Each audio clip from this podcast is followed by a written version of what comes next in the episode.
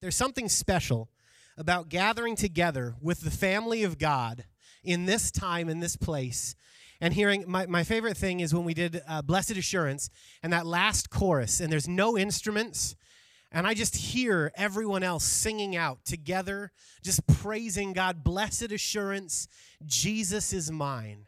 That is just, ah, I love it. There's just nothing better. Oh, sorry. Uh, me, uh, hello? Must not have been important. Um, I'll go ahead and silence that. Uh, I'm sorry. You know, you guys know how it goes. I mean, sometimes it's just been a busy morning, and and I mean, phones are very intrusive. You know, I I do love my phone, but I also am reminded of, uh, you know, I am uh, what they call an old soul. I pine for the days when we had a home phone with an answering machine. And uh, if you wanted to get a hold of me, you had to call and leave a message, and then I'd get back to you when I could. It's one of those things that we don't see much anymore. And I don't know about you guys, but I feel like there's this obligation. When somebody calls, you almost feel like you have to answer right away. Like you're being rude if you don't and you're available. You know, or if you're the person that is calling and they don't answer, you're like, wow, are they ditching me? Like, they really couldn't pick up my call. Like, we have become so indoctrinated into this need to, to pick up right away. And it's been so annoying. Oh, it's doing it again. Hello? See, that one came through my iPad. Um, I silenced the phone, but not the iPad. And, and you know how connected everything is when when you silence one, it doesn't necessarily silence the other. But that way, if I have my tablet with me, wherever I am in the house, I can still answer the phone. Uh, you know, if I'm, I could leave my phone here at the church and I could run home for lunch. And if I have my tablet with me, I get to answer the phone. But this is kind of the heart of the issue is that we are distracted. We are surrounded by noise. Every corner is noise, distractions, diversions, and things that hold us back from God. Now, I know the phone calls were funny or not, uh, but that being said, we are just the least distracted by our phones. We're surrounded by a world that is trying to pull our attention with everything that it has. We are, they, they actually do studies. I was looking this up as I was, as I was researching this they will sit people in front of computer monitors and they'll have a camera watching them and they'll show them an advertisement and they will track their eyes with where they look first at the advertisement. And that way they can make perfect ads that catch your attention in just the right way. So think about that. The next time you look at an advertisement and the first thing your eye goes to, know that there was like 50 people in front of a computer looking at different versions, and that was the most popular one that drew attention the most. Right? Media bombards us with headlines. I don't know how many a day we get, and they are so over the top. And then half of them are fake, right? Half of the headlines, they're like really dramatic headlines. You read halfway through the article and you realize they just misquoted somebody halfway through, and that's the headline, right? So they could just use that tech, that quote out of context. It's so frustrating. Oh, hey, I, I just got a text message. Uh, Hi, Riley. Uh, isn't it distracting? Isn't it kind of annoying how, oh, I love you too. How technology surrounds us from our phones to our computers to our cars, interactive billboards, smart devices, pinging and dinging. I don't know if you guys could hear that when it dinged at me. I silenced it now for real this time. But that is one of the issues we have is we are surrounded by noise and distraction. I was looking into this nature designer uh, his name was Bernie Krause. And he's the kind of guy that's hired by movie professionals and by museums to record nature sounds. I didn't know this was a job, I want it. Um, but what he does is he just goes out into the woods and records sound. And this is a quote from him When I began recording over four decades ago, I could record for 10 hours and capture one hour of usable material. Fully 50% of my archive comes from habitats so radically altered that they are altogether silent or can no longer be heard in their original form. Now, it can take 1,000 hours of recording to get one hour of usable material of the quality needed for a film soundtrack or museum exhibit. 1,000 hours. See, this noise is all around us, it surrounds us noise and distractions. And in top of that, we have voices, right? Because I don't know about you guys. How many of you guys have had kids before? All right, so uh, most, of, most hands are going up as you have kids, if one person is in the car and starts to get louder and another kid wants to be heard, does he wait for the other child to stop or does he talk louder? And then it begins this battle of loud voices until you have children screaming in the back of the car, Mommy, Daddy. That's the way the world is working today where we have volume that is gradually increasing all around us, trying to fight for our attention, getting louder and louder and louder. Think about this. When was the last time you had an entire conversation with someone where you did not look at your phone, hear your TV, a smart device, or any interruption of any kind? When was the last time that happened? No interruptions? Riley, are you watching the football game again? We have distractions around every corner. We have voices that are trying so hard to get our attention. Facebook wants to get our attention. You know, uh, they actually spend millions, literal millions of dollars advertising, figuring out how can I get people to scroll just one more time, just one more time. There's actually a term for this. I don't know if you guys have ever experienced this. You don't want to be on Facebook, but you're not really have anything better to do. And so you just keep scrolling. They call it doom scrolling, where I keep scrolling even though I don't really want to. But my brain's getting little hits of serotonin, so I can't stop. I have to keep scrolling, keep scrolling, keep scrolling. Facebook spends millions of dollars so that you will keep scrolling. Their voices just, hey, pay attention to me. Hey, pay attention to me. On top of that, we have so many directions, right? So these aren't just voices, they're also directions, right? People trying to tell us what to do or how to live. Uh, I wanted to try this as an example, so I'm going to do one. Hey Siri, what's the weather like today? It's currently clear and 61 degrees. Today's high will be 72 degrees, and the low will be 48 degrees. Well, that was neat. Right? I can I can just ask and get any information. Uh, let's see if this works. Hey, Google, how many cups are in 12 ounces? Good job. You all have your phones silenced. At home, mine went off, right? Or, hey, Alexa. Right? Less phones, but more if you're in a home and somebody says, hey, Alexa, and suddenly, you know, every device in your house goes off. Right? Um, or we look for directions online. Oh, my cat scratched me. It's, hmm, I wonder if this is infected. I'm going to go check WebMD and look at 37 other pictures of people who have been scratched by their cats. Uh, mm, no, that's not a type 2 lymphomatic, eh. You know. It's like, I have cancer. And you get to the doctor, they're like, you have a cat scratch, dude. Calm down. But an infection isn't the only thing I can look up on WebMD. There were some statistics on noise specifically and anxiety. A 10 decibel increase in aircraft noise was associated with a 28% increase in anxiety medication use.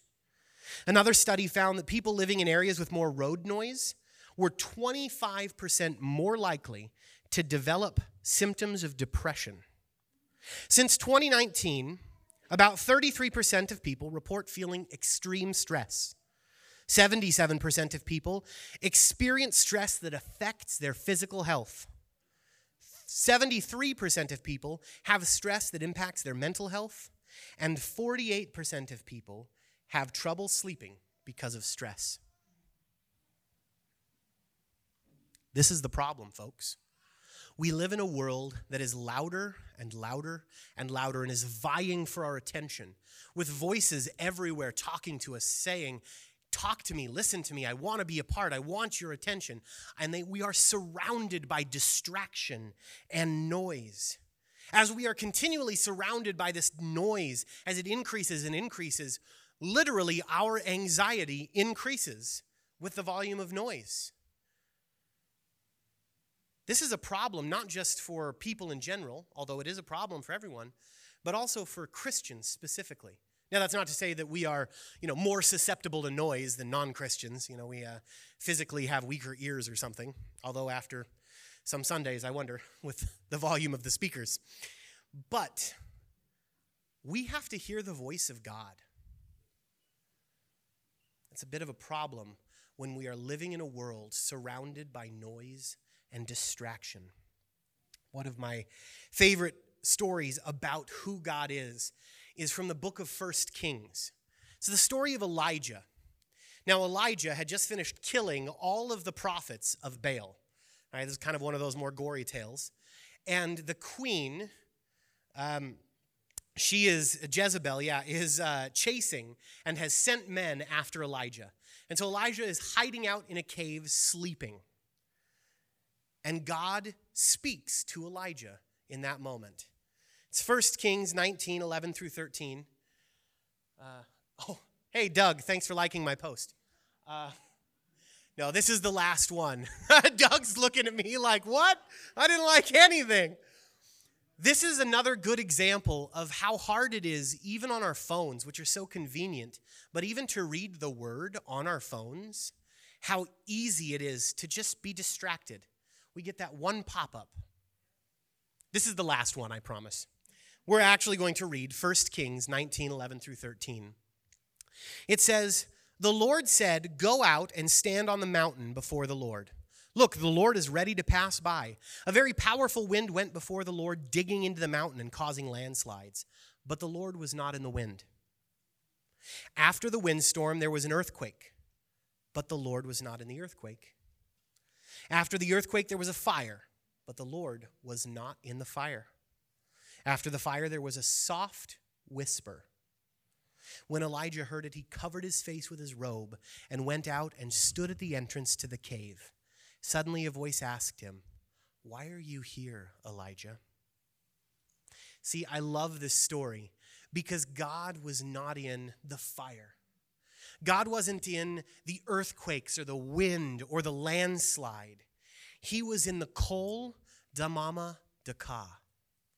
In Hebrew, it is the soft, silent whisper, the sound of a small whisper, or in some translations, the still small voice. It's where we actually get the still small voice of God is from this scripture right here. Kol damama daka.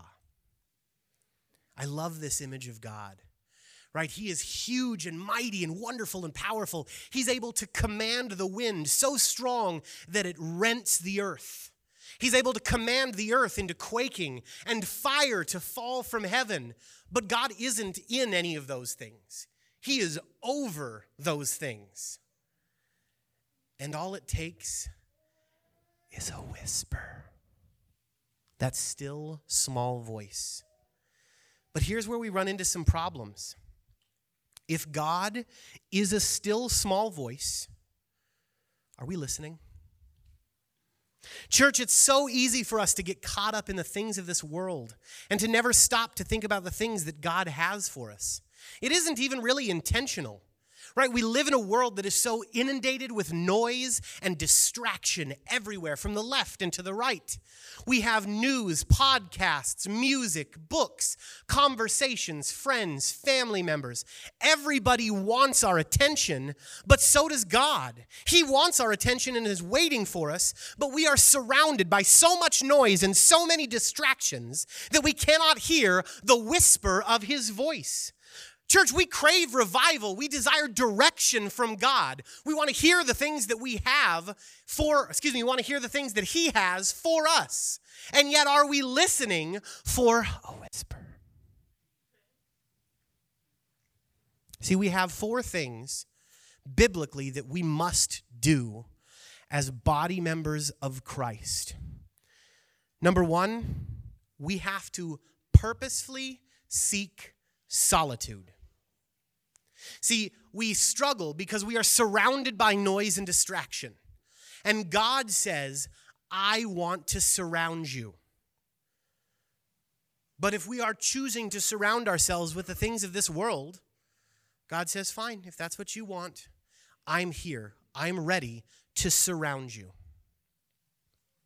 The dictionary defines solitude as the quality or state of being alone or remote from society.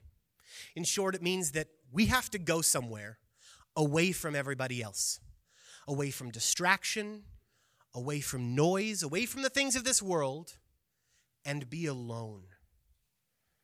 We see this idea throughout the Bible, but one of the most clear pictures is in the life of Moses. See, Moses sought solitude after he killed the Egyptian that was persecuting the Israelite. He sought so much solitude that he ran to the other side of the desert. There he met his father in law and he became a shepherd. And after getting married, he fled from his wife to the other side of the desert. We see this in Exodus 3 1 through 2. It says, Now Moses was shepherding the flock of his father in law Jethro, the priest of Midian, and he led his flock to the far side of the desert. And there he came to the mountain of God, Horeb. The angel of the Lord appeared to him in a flame of fire from within a bush. And he looked at the bush, which was ablaze with fire, but it was not being consumed. See, this is the perfect example of seeking external solitude and finding God.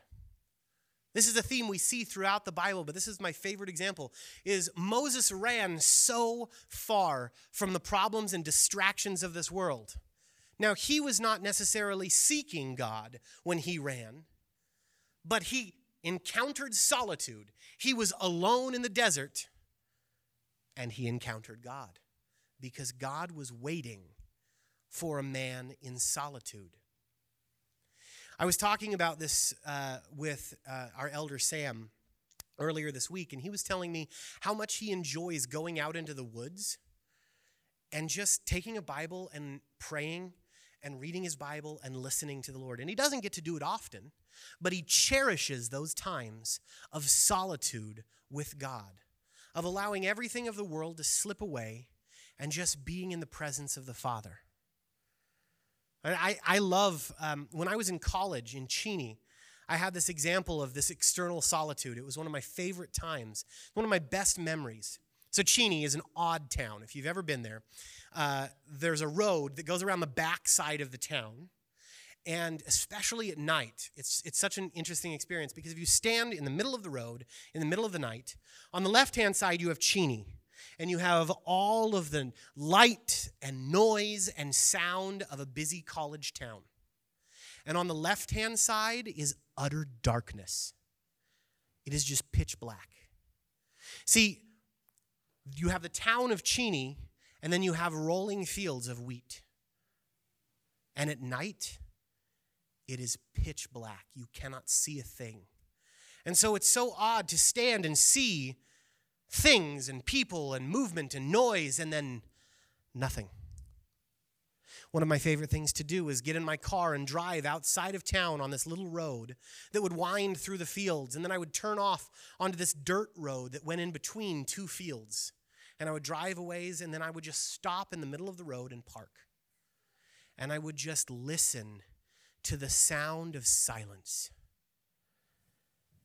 as the wind would just blow through the wheat. And I could sit in silence. That solitude, that peace that comes from being truly alone, not surrounded by noise, not surrounded by people, but alone. But external solitude isn't enough. See, I wasn't purposefully seeking solitude at this point in my life. I wasn't going out there to be alone with God. I was just going out there for quiet. And unfortunately, as much quiet as there was around me, inside of me, was filled with noise. Not only do we have to have external solitude, but we have to have internal solitude. And we see this clearly in the life of Jesus. You see, Jesus went into the wilderness at the very start of his ministry and spent 40 days and 40 nights fasting in silence. And then what happened? He was tempted by Satan. Matthew 4 1 through 11. Then Jesus was led by the Spirit into the wilderness to be tempted by the devil. After he fasted 40 days and 40 nights, he was famished. And the tempter came to him and said, if you're the Son of God, command these stones to become bread. But he answered, It is written, Man does not live by bread alone, but by every word that comes from the mouth of God. Then the devil took him to the holy city and had him stand on the highest point of the temple.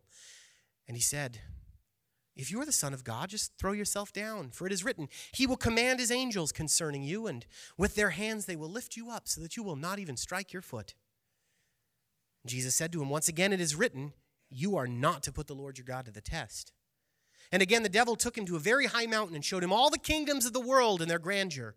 And he said to him, I will give you all these things if you just throw yourself at the ground and worship me. And then Jesus said, Go away, Satan. For it is written, You are to worship the Lord your God and serve him only. And then the devil left, and the angels came and began ministering to his needs. See, when I read this, I always picture Satan doing his best to mimic God. That is why he is the great deceiver. It wasn't Satan being loud and bombastic, well, you should command these stones to become bread. It was after 40 days and 40 nights. Satan's like, Boy, you're hungry, Jesus, aren't you? Why don't you just uh, turn that stone into bread? What harm's it going to do? You could eat some bread. You're hungry. Right? Takes him up to the, the tallest part of the, the temple and says, Aren't you sick and tired of these people doubting who you are? All you'd have to do is jump.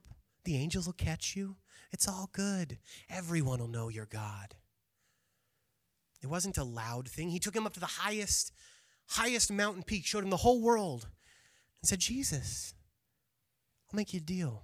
You bow down and worship me, and I'll give you all of this.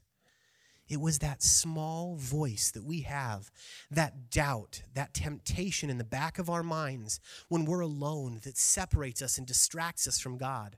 But Jesus gave us the perfect example. He combated it with Scripture. For it is said that man does not live by bread alone, but by all the words that come from the mouth of the Father.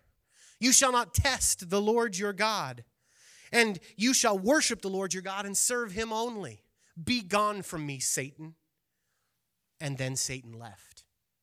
See, Jesus modeled this internal solitude and the external solitude that we are to have. We can be surrounded by the things of this world, or we can give it up and allow God to surround us. I know that I would rather be surrounded by God because I want to know that no matter what the devil will throw at me, I am at peace. I am alone with my Father in heaven, and there is nothing that can move me from his presence. I thank God for his voice. And so, the second thing we must do, number one, was seek solitude. Number two is purposefully listen for God's voice. This time we spend in solitude isn't just sitting, right? Sometimes it's really easy especially when you're a little bit younger, to get bored really quickly. And so you're like, okay, I'm, I'm alone, I'm quiet.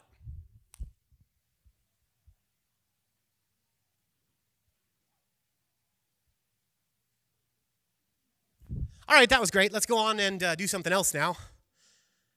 But the point isn't waiting. The point isn't sitting. The point isn't just the solitude. It's purposefully listening for the voice of God we we have to remember that that internal and external solitude is important because God's voice isn't in the wind, it isn't in the earthquake, it isn't in the fire, it's a whisper. The solitude is the starting place. But then we have to expect to hear the voice of God. We see this again in the book of 1 Samuel 3 1 through 11. Now, the boy Samuel continued serving the Lord under Eli's supervision receiving a message from the Lord that was rare in those days. Revelatory visions were infrequent. Eli's eyes had begun to fail so that he was unable to see well. At that time, he was lying down in his place, and the lamp of God had not yet been extinguished. Samuel was lying down in the temple of the Lord as well, and the ark of God was also there. The Lord called to Samuel, and he replied, Here, here I am. And he ran to Eli and said, Here I am, for you called me. But Eli said, I, I didn't call you. Go back and lie down. So he went back and lay down. The Lord again called Samuel. So Samuel got up and went to Eli and he said, Here I am, for you called me. But Eli said, I didn't call you, my son. Go back and lie down. Now Samuel did not yet know the Lord. The Lord's messages had not yet been revealed to him. Then the Lord called Samuel a third time. So he got up and went to Eli and said, Here I am, for you called me.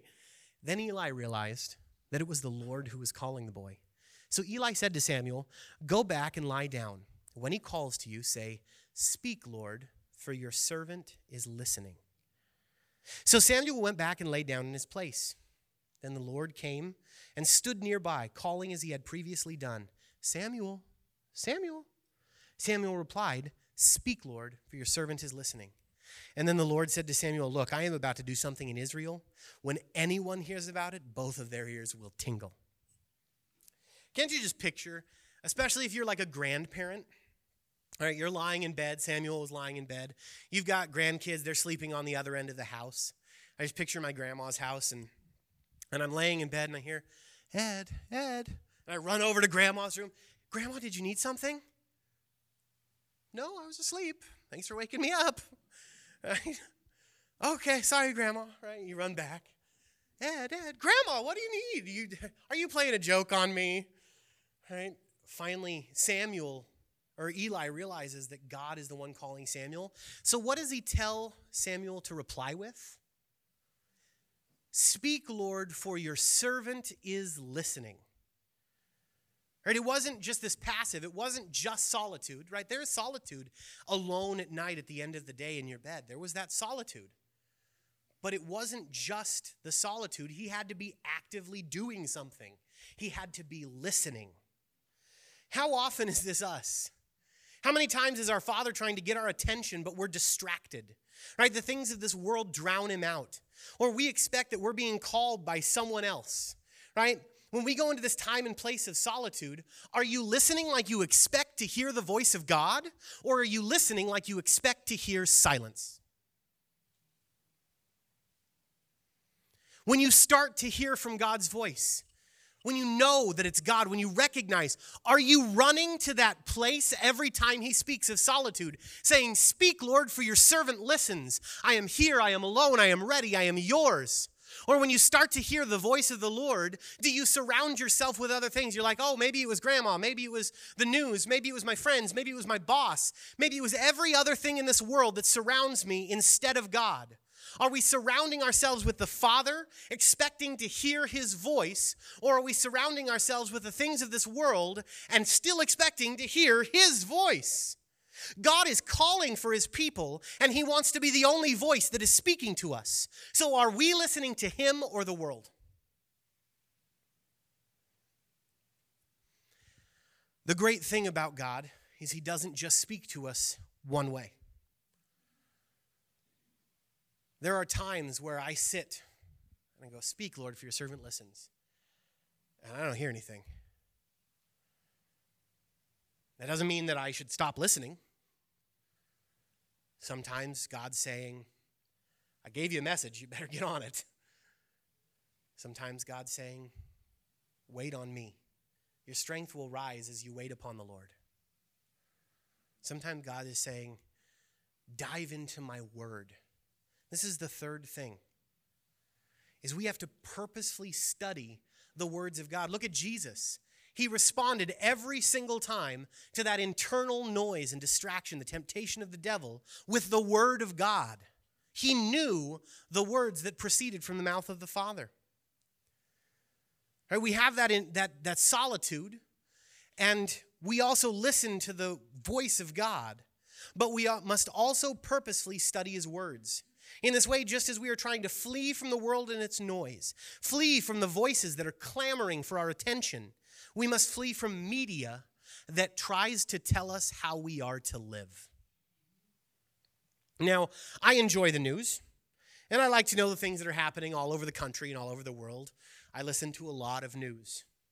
But the older I get, the more I have to take purposeful breaks from the news, from media, from Facebook. It's so distracting and frustrating and disappointing listening to the way that the news is reported to the way that people treat each other, to the division that we have. I can't even watch, you know, like growing up, I was never a huge sports fan, but we always watched football. I, you know, I'm probably going to get kicked for this later, but go Seahawks.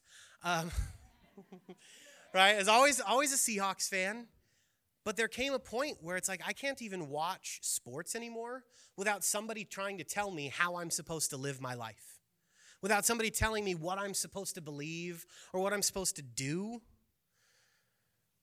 Right? The things that you should do that will make you happy or healthy, but none of it really matters. no matter what's going on. Psalms 119, 9 through 16, gives us the key. How can a young person maintain a pure life?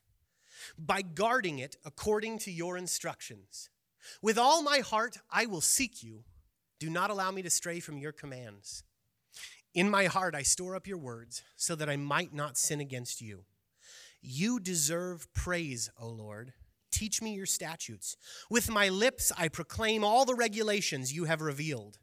I rejoice in the lifestyle prescribed by your rules, as if they were riches of all kinds. I will meditate on your precepts and focus on your behavior.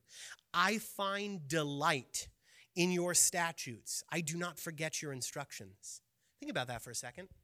I find delight. How many of you guys have ever said, Man, I love God's rules? Good, because that's the attitude we are called to have. God, thank you for the boundaries that you have set. You have given me instruction for how I am to live my life. And I joyfully know that you have a plan. It doesn't matter what the things of the world say, it doesn't matter if a man says I should live this way or that way. The only thing that matters is that I serve a God who has spoken and has commanded a lifestyle. I find my joy in living the way that He has commanded me to live, that He has set for me, knowing that He has a plan for me, a plan for purpose and a hope, a plan for good and not for evil. Guys, He has a plan for me to ultimately end up with Him in heaven. God set this plan forward at the foundations of the world. God has a plan, and I need to know what it is, and I thank Him that I can follow it. We have to listen to God's voice and follow his commands joyfully, for he is a good, good father who desires our benefit. But for me to follow his plan, I have to know the things that he has said.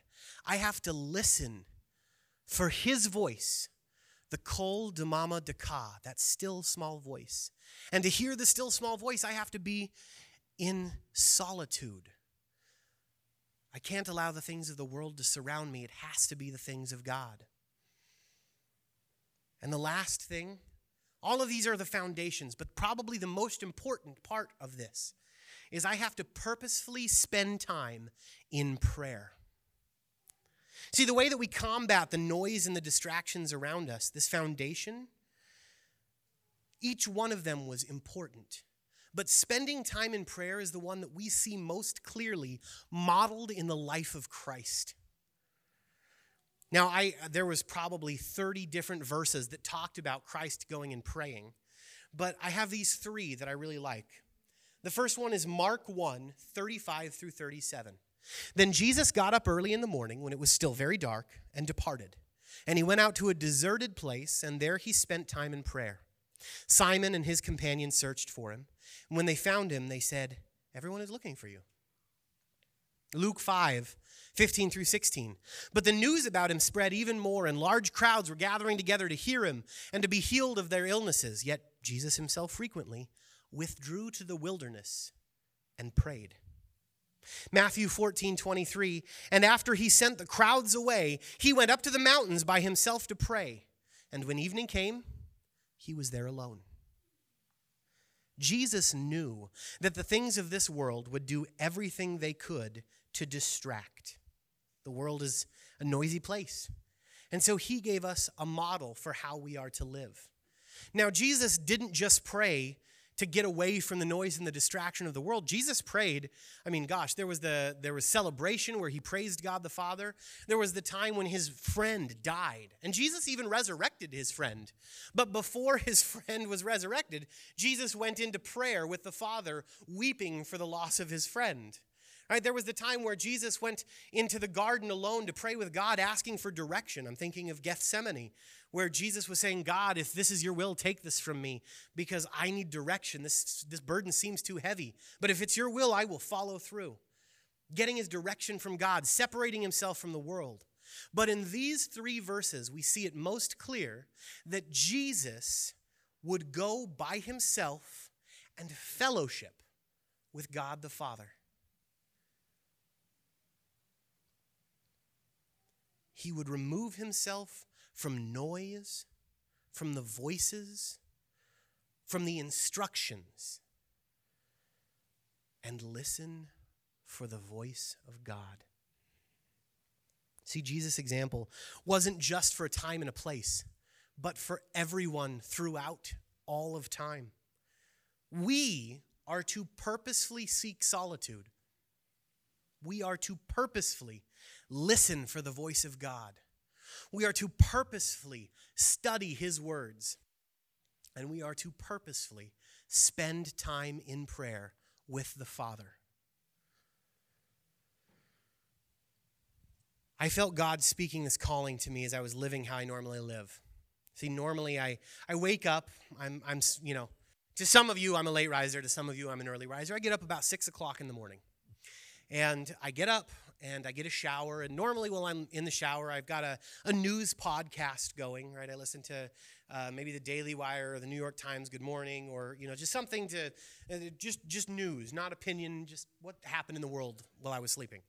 And then, uh, you know, I'll get breakfast and I'll be talking with my wife. And then we always sit down in the morning and do devotions together, and that's great. Um, but it's not a time of directed prayer and solitude and quiet. It's, it's devotions together, and we discuss what do we feel like God has for us? What are we learning? And, and there's a lot of talking involved. And then I go off to work. And during work, I'm heading out, listening to uh, books and more news or music. I'm having conversations. I'm building relationships. I'm busy, busy, busy, listening, listening, listening, lots of content, lots of input. And then by the end of the day, I've got a headache and I'm tired, and I get home and it's like, okay, I need to decompress. Um, you know, we'll we'll have dinner, and I spend time with my wife, and then as we're getting ready for bed, I'll either read a book or we'll watch an episode of MASH or Star Trek: The Next Generation, or uh, you know, we'll we'll play a game or just something softly, quietly, and and then we'll go to bed. And I really felt God convicting me. Are you listening for my voice? You have filled up your day with volume. It's noisy. It's so noisy you get a headache in the evening. Are you listening for my voice? Have you set aside time, solitude, silence, where you purposefully listen? Are you spending deep time in prayer and then expecting to hear an answer? Or is it a perfunctory, God, help this food to nourish our bodies. In Jesus' name we pray, amen. God, I, I pray that you'll bless this day, bless my wife. Are you just going through the motions, or are you building fellowship and relationship? Are you so surrounded by the things of this world, by the distractions and the noise, that you can hear my voice or not? See, God desires to be the counter to the noise and the distraction. He wants my undivided attention. And this was his challenge for me, but it's also his challenge to the church. Let that be your challenge this week. Look at your life. When the things of life start to press around, when you're feeling overwhelmed like you can't walk another step, don't turn to decompressing, playing a game, scrolling through Facebook, listening to music. Seek silence, seek solitude with God. Right? If you have to, go to a closet and be purposeful about it. Set aside time every single day five minutes, 10 minutes, 15 minutes to set aside time for God. If you have to set it in your phone as a reminder, set it in your phone. And then when it goes off, you turn your phone off, you leave it on the bed, and you go hide in your closet so your kids can't find you and spend some alone time with God. Are you listening for his voice? Make sure you have that solitude and silence. Take a Bible with you, a real physical Bible, so you don't have notifications dinging and popping up and, and making you distracted every step of the way. If you don't have a real physical Bible, come to the church here. I bet you a dollar we can print out some, some scripture pages for you. If you can't make it here, come and find me after church, and I will make sure you have a Bible, a real physical Bible that you can take home and study the Word of God in solitude, listening for His voice and then spend that time in prayer. As you do this, the things of this world will fade. Right? The stress and anxiety will lift. You will walk closer with the Lord. He desires relationship this morning. He desires relationship with all of the people that are in his family. He is the still small voice. Are you listening? As the worship team comes up, I just want to remind you guys in those quiet moments, I want you to remember this song. It was a song that became my quiet place when I was struggling. Turn your eyes upon Jesus. Look full in his wonderful face, and the things of earth will grow strangely dim in the light of his glory and grace.